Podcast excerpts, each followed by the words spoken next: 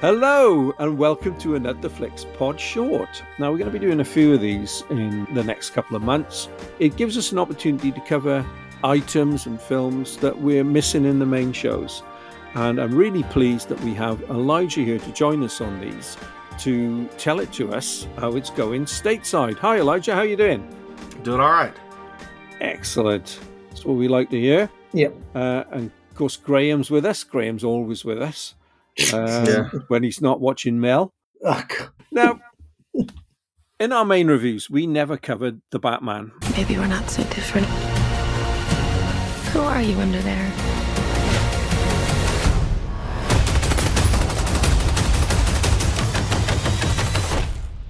I'm vengeance. Now, I'll put my cards on the table. For me, the Batman is the film of the year so far, for many reasons, and we'll talk about those in a minute. But I'm delighted that Elijah's managed to catch up with us and we can get his views on the film. So, Elijah, no pressure. Bear in mind, I've just said it's my film of the year so far. what do you think of the Batman? Well, Jeff, it's absolute trash. I need to revise your list right away. Right, Just kidding. next No, film. it's, it's really good. yeah. And on to our next film. yeah. I really liked it up until the finale, Yep. And I felt like it, it kind of went off the rails Mm. from there. I mean, what kind of spoilers are we going into here? We can go into spoilers. Well, yeah. But okay. There's a spoiler alert on the show. If you haven't seen the Batman, uh, you might want to go watch it, come back and listen to this show. And it might take you 18 weeks to watch the movie. But It's pretty long. my wife walked out halfway through. And it's the kind of movie she likes. She just, you know, she didn't want to spend that long watching it in one sitting. But so, um, if not a fan of Robert Pattinson then? No. Well, okay. So she really liked the Twilight films when they came out. You know, she's a teen girl when, Yeah. when that happened. She tried watching one of them with me, and she told me I was not allowed to make a critique. So I was dead silent for the first 10 minutes of this, and then she shut it off. She told me she could hear me judging it without me having to say a word. it, was, it was the teeth grinding, was it? I, I know you and your wife are close. I didn't realize you had a telepathic connection. oh, that yeah, that, that's worrying. Yeah. We're at the point now where I know exactly what kind of film she doesn't realize she'll like, and she will. Oh wow. I mean, actually, I've been that since since the beginning. And she knows if she watches a film and I'm not going to like it, to just not recommend it. Fair enough. Right. So she could hear your eyes rolling. Yeah. So, but you- but you thought the Batman had a strong opening. I thought it had a oh, okay. The first twenty minutes are my favorite Batman thing I've ever seen, outside of the warehouse fight in uh, Batman v Superman. It was perfect. Yeah. it was so good that the rest of the movie like couldn't really live up to it. When you see the the, the bat signal in the sky and like that dread as it's kind of pulling in to the shadows, and the criminals just freaking out. Yeah. it's just it's spectacular. It's amazing. It's glorious. Do you think that first 20 minutes, particularly the fight on the subway, calls back to the Joker? No, No, I don't think so either. no, because it doesn't happen in the subway. It's on the It's on the On the, platform uh, rather than platform. in the train, yeah. Mm. yeah. No, it's just me then for that one, isn't it? Well, I, I, I thought it was quite weird because you have Robert Pattinson actually narrating at the start, and I thought, well, that's a bit strange having him do it. But then I, you know, I thought, oh, actually, that's that's quite good. And as as Elijah's just said, that bit you just get the dread and the rain and the dark, and every shadow contains a terror. I just thought it, the 1st Mhm. two acts were so well put together, so well put together. And I also liked the bit with the Riddler in the guy's house, and you don't see him until the guy moves out of the way, and then you see the Riddler in profile in, in the do- oh, that was just so well done. You know, I jumped at that point. and went, oh God, he's in the room with him. Like there's so many wonderful moments where I mean Matt Reeves really knows what he's Mm. doing. Yeah. And so all the reveals are exactly what you want them to. They're all pretty much everything's a callback to an earlier film. Even uh, his uh, War for the Planet of the Apes, it was all like the Ten Commandments and Ben Hur and all these other you know old school movies put into the new narrative with Caesar and the apes and all that.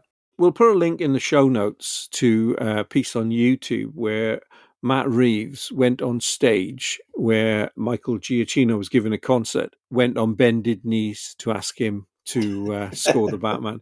I know this because I was at that concert, so uh, I will um, I, I, will do a link to it there. But one thing I I, I want to pick up on with both of you is I, I, find it interesting that Batman over the years becomes darker and darker. Yes. You start in the '60s with Adam West, where it's like just fun. You go to the late '80s with Michael Keaton, and you know that range of Batman movies that are both camp and fun. There's a little bit of darkness there. Then you got the more serious side with Christopher Nolan's Batman films. Then you got Ben Affleck, darker again. But this is this is almost a horror film. Yeah, the one thing I got from this was texture.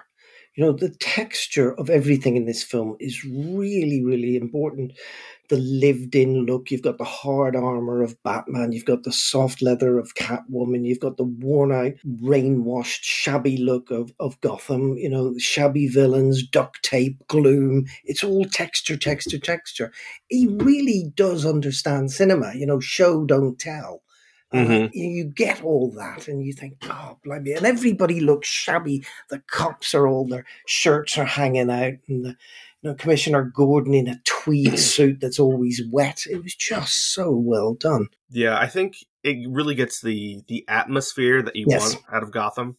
Yeah. I, I don't know if you guys have ever watched the TV show Gotham. I love this city, and I see it going to hell. Sometimes I think this place is cursed. But I won't let it fall apart without a fight. I feel like that is probably the closest I've ever seen to the feel that you get when you read Batman comics. Mm. Because it has a timeless vibe. All the cars are kind of 70s. Yeah. But they have cell phones. But the tech is low, like it's all low tech. But then it's really high tech. Every decade of this kind of darker Batman story has been mushed into this singular timeline. And the uh, the look and feel of it is fantastic, even though the storytelling is a little bit all over the place. Yeah, Anton Furst, who did the production design on Batman back in '89, the Michael Keaton film. I mean, that again seemed to have a direct parallel to this. It felt that oppressive, overgrown nature. Mm. Is do you think that's correct or not? I think so. It, it it hits a sweet point between the gothic style and then the realism. Yeah. Whereas the Burtons are just there's no realism to the, the Gotham at all. It's all style and no substance. Yeah, yeah. I know what you mean. I mean, it's basically Metropolis, but dark. Yes. Yes. What, what are your thoughts on Colin Farrell? He was great. Again, if I hadn't known who he was, I would have not yeah. known who he was. No, not a clue. Not no. a clue. yeah. Not he, a clue. He went out to a Starbucks in full makeup, got loads of looks, but nobody knew who he was. So for me, I would say certainly my highlight of the year so far. What about yourselves? What are your highlights of the year so far? You know, I I forget even what's come out. To be honest, yeah, me too. I'm just looking at my list. Belfast for me was great. I loved that. I have not yet seen Belfast. I lived that. Yeah.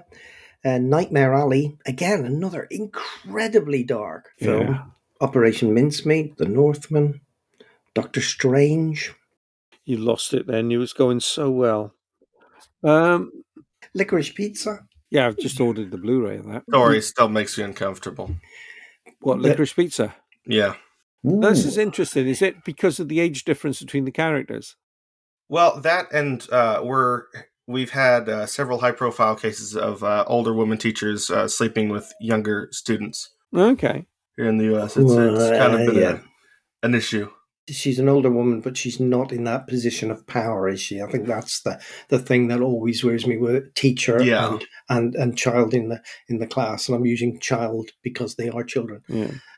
She's not in that position of power. She's just an older girl that he really likes. And yeah, I think it it takes advantage of the fact that it's set in an older time. Yes. So you don't get the growth like it's it's the same as you know when you read a book about you know a guy who was 25 marrying a 16 year old back in the early 1900s that was just kind of what happened and so it's it's it's uncomfortable but it's not you know you don't want to kill the guy yeah. like you would nowadays and yeah. and I think and, and, I mean in those days they had Debrett saying it has to be half your age plus seven. That's the minimum. that you're allowed to to marry. and then I you have Leonardo DiCaprio just breaking all those norms. yeah, yeah. But Half his age minus. Minus 50, Seven. yeah. think uh, as well if you're and again i was similar to that age of that character at that time Hmm. but, I- but i do think if you know any young guy who's about 15 16 years old you know what women do they like it's always someone old it certainly was for me but it's Mm. always somebody older I, I, i'm not saying about teachers do you have those sort of thoughts about welsh teachers you give an electric shock treatment um, but uh, no, no, no. It's certainly uh, you know people like uh, Caroline Munro and uh, people like that who were older, but Yeah. but you had that sort of you know pin-up mentality, I guess, at that time. That's So a that's good point. interesting. Pin-up well, mentality. like there's Yeah. there's the the pinup mentality. Then there's the um. So it's the reciprocation of the feelings that yes. where you run into some issues. Yeah, but but I think the thing in Licorice Pizza, what struck me at the end of the film is yes, they're together at the end. They've they've had that first kiss, but it's clearly a relationship that cannot last. No, because they and- drive each other mad. Yeah, and and you know that scene earlier in the film where she saw them as the kids they were, and she's beyond that, and Yeah. you just knew that was going to fragment, that was going to split. It, it just wouldn't be together, but it just ended at that point where for that one moment they were together. In yeah, they kissed, but that was as far as it went, and I think yeah, you you could see that it just wouldn't last. So Yeah. Don't know. I mean, it's it's nice that it kept it more chaste rather than going Absolutely. into the, uh, the full um, Yeah. American Beauty. I haven't seen that in years. Uh, it- uh, yeah, I must have a look at that again at some point. I know the original film was very different to what was released. They re-edited it like mad. So Probably I'd trying to get it down from an N17. probably, probably. Hmm. I don't know. I mean, it was Mendes' first film, wasn't it? So Yeah. we'll see where that goes. That's interesting. That's interesting. So this is only a short, so we won't uh, keep our listeners going for much longer. But I do have a final question for you, Elijah. In all seriousness, now, are you settled for this one? Okay. From- I'm not. uh, from, Uh, yeah, right. From June the 22nd, Paramount Plus launches in the UK. So, in all seriousness, would you recommend Halo to our UK listeners who will get it on that day? well, um, it depends. if your idea of a Halo show, again, this is a show based on military science fiction Yeah. series of games and novels that is all about the plight of humanity against an alien race that wants to wipe them out completely. So it's humanity fighting against extinction. And instead of getting that, you get a Master Chief who strips down naked, um, explores his feelings, gets to show his butt a lot on screen, um, falls in love with a girl randomly, and he and the girl have sex because, well, obviously, that was everyone's fan fiction. and spend absolutely zero time. Sorry, I take that back. Spend three entire minutes focusing on the threat that the Covenant poses in the first eight episodes of the show. Then it's the show for you. The Master Chief was enhanced and trained for one purpose to win this war. He and the other Spartans are our only effective weapons against the Covenant. If you want something that has good writing, great sci fi elements, great characters, great effects, and tells a really good story, watch The Expanse. Yeah, yeah. Well, there's nothing Don't to watch Halo. compare. It's it is. I'm. I don't know why I'm still watching it. Maybe it's like watching a train wreck. You know. I'm watching it for the little girl story. You know, the little the the, No. the young No. girl. No. Yeah, that, that's that's and that's another thing that's weird about it. So you got No. Master Chief no. and the, I want and her to die. I've wanted her to die since the first episode. I haven't seen a more annoying character on screen in a long time. Oh boy. Um no, she's okay. She it's it's all nonsense what she does and why why are her She's fa- useless. She's annoying. Everything comes out of her mouth. It's just like I want to strangle you, child. Not actual child. I think she's like eighteen or something. Is she meant to be 18? Yes, she looks I don't even know. I No. I think it goes a flashback, and she's supposed to be like in her mid teens, and then this one Yeah. she's almost an adult because she's about to leave All right. and go off and do her own thing. But like her entire plot line, none of it makes any sense. Well, well, and that's the problem. None of it makes any sense at all. They're trying to set up this big MacGuffin with the uh, the alien artifact, and uh, that doesn't really work. And the internal politics are a bit oversold. Yeah, It's not only a MacGuffin, it's a thing that if you touch it and fondle it, it'll make you do your O face. God, that might And that is not an come out. exaggeration. That might have to come out. can bleep that whole thing out Yeah, okay. But, um, we we shall see. But yeah, I mean, yeah, but and it's nothing compared to the other uh, show that I'm watching at the minute from America, which is Star Trek, the new Star Trek, Strange New Worlds. New Worlds, isn't it? Yes, that is excellent. It's gone right back to the original Star Trek. It's really good. I haven't tried it. I haven't heard anything good about like Picard or Discovery or any of those. Picard and Discovery were not a step up. I think this is a step up. That's good to hear. And th- th- this week they focused on Uhura, and that's really interesting. Where her, and they give you a lot of her backstory. Yeah, and I thought, oh, that's interesting. And then they have a resolution at After the end had of the show. child. No, there's none of that Spock's child, and there's he mentions his sister once. There's a clever little bit about James T. Kirk, um, but apart from all of that, I, it's a really good show. I'm enjoying it. They don't have a new Spock in this, do they? Yeah, they do have a new Spock in it, and he's very Oh. good. The young lad who plays him is very good.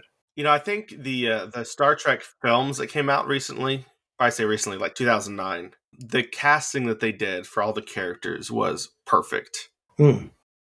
Chris Pine and Zachary Quinto as the leads, and Anton Yel- Yelchin, may rest in peace, Yeah, as well as uh, Zoe Saldana as um, Uhura, Uh, yeah, and Keith Urban. Gosh, I'm forgetting the doctor's name. McCoy. yeah. Yeah, they're all so so good, and sadly, we got Star Trek Beyond. Yeah. Yeah, Yeah, I know. The first one was spot on, and then it just lost it from there. Like it opened so many opportunities. This alternate universe, you could do anything. Yeah, and it's like, yeah. hey, what if we made Star Trek Two: Wrath of Khan, but switched it? Yep. Yeah. And now you've cut me with paper. Do you want to pour lemon juice on it, Elijah? Um, Yes, yes, I would. the Brilliant. guys who wrote Star Trek Beyond are the showrunners for the uh, Rings of Power show. Oh boy.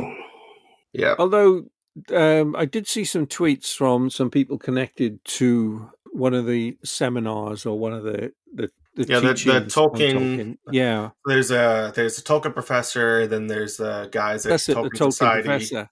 all that. Yeah. And all of them had some like positive things to say about the passion of the showrunners and their knowledge of Tolkien and some of the answers that they gave. But I don't know, like up the marketing for this show so far has been the worst thing I've ever seen in my life. I have never seen a YouTube trailer for a show get ratioed to the tune of 115,000 likes to 1.4 million dislikes. So to end on something positive on this short, are you going to see Top Gun Maverick when it comes out? I plan on it. Will I be able to? Actually, I have no idea, but I plan on it for sure. Well, in in a couple of weeks' time, shall we get back together and chat about it? Because we're not doing it. We're doing a special review show, uh, and we won't be reviewing new features that month. So uh, it'd be worth chatting about Top Gun Maverick with you once you've seen it. Sure. Great. Yeah, I'm, Excellent. I'm really looking forward to it because I love the director. Yes, he did Um, uh, the um, Tron film, didn't he? Yeah, Oh, Tron, um, Oblivion, Only the Brave. Legacy, isn't it? Tron, Tron Legacy. Yes. all all three of them were excellent films. I'm going to watch Tron again. Yeah, I'm Didn't we gonna review that one a long time ago? I, no, we re- we reviewed the original Tron. 'Cause I Okay. can re- I can remember about this is when I started in computer science and coming out of the cinema going, oh, I might as well give up then. it was just uh, so incredibly advanced what they were doing on screen. Yeah. And I was sitting there with an 80 character terminal. Yeah, not fun. Okay, so that was the first of our series of shorts that we could be doing, and uh, we'll come back to you with a couple of these that we're putting out. We'll be catching up with films and TV shows, for that matter, because I think that's touched on a, something here that we don't normally do. uh, unless we're talking to Deck, of course. Yeah. But we'll catch up on some unusual TV shows and some films with Elijah and get the view from both sides of the Atlantic. Elijah, thank you very much indeed. Thanks, Elijah. Thank you.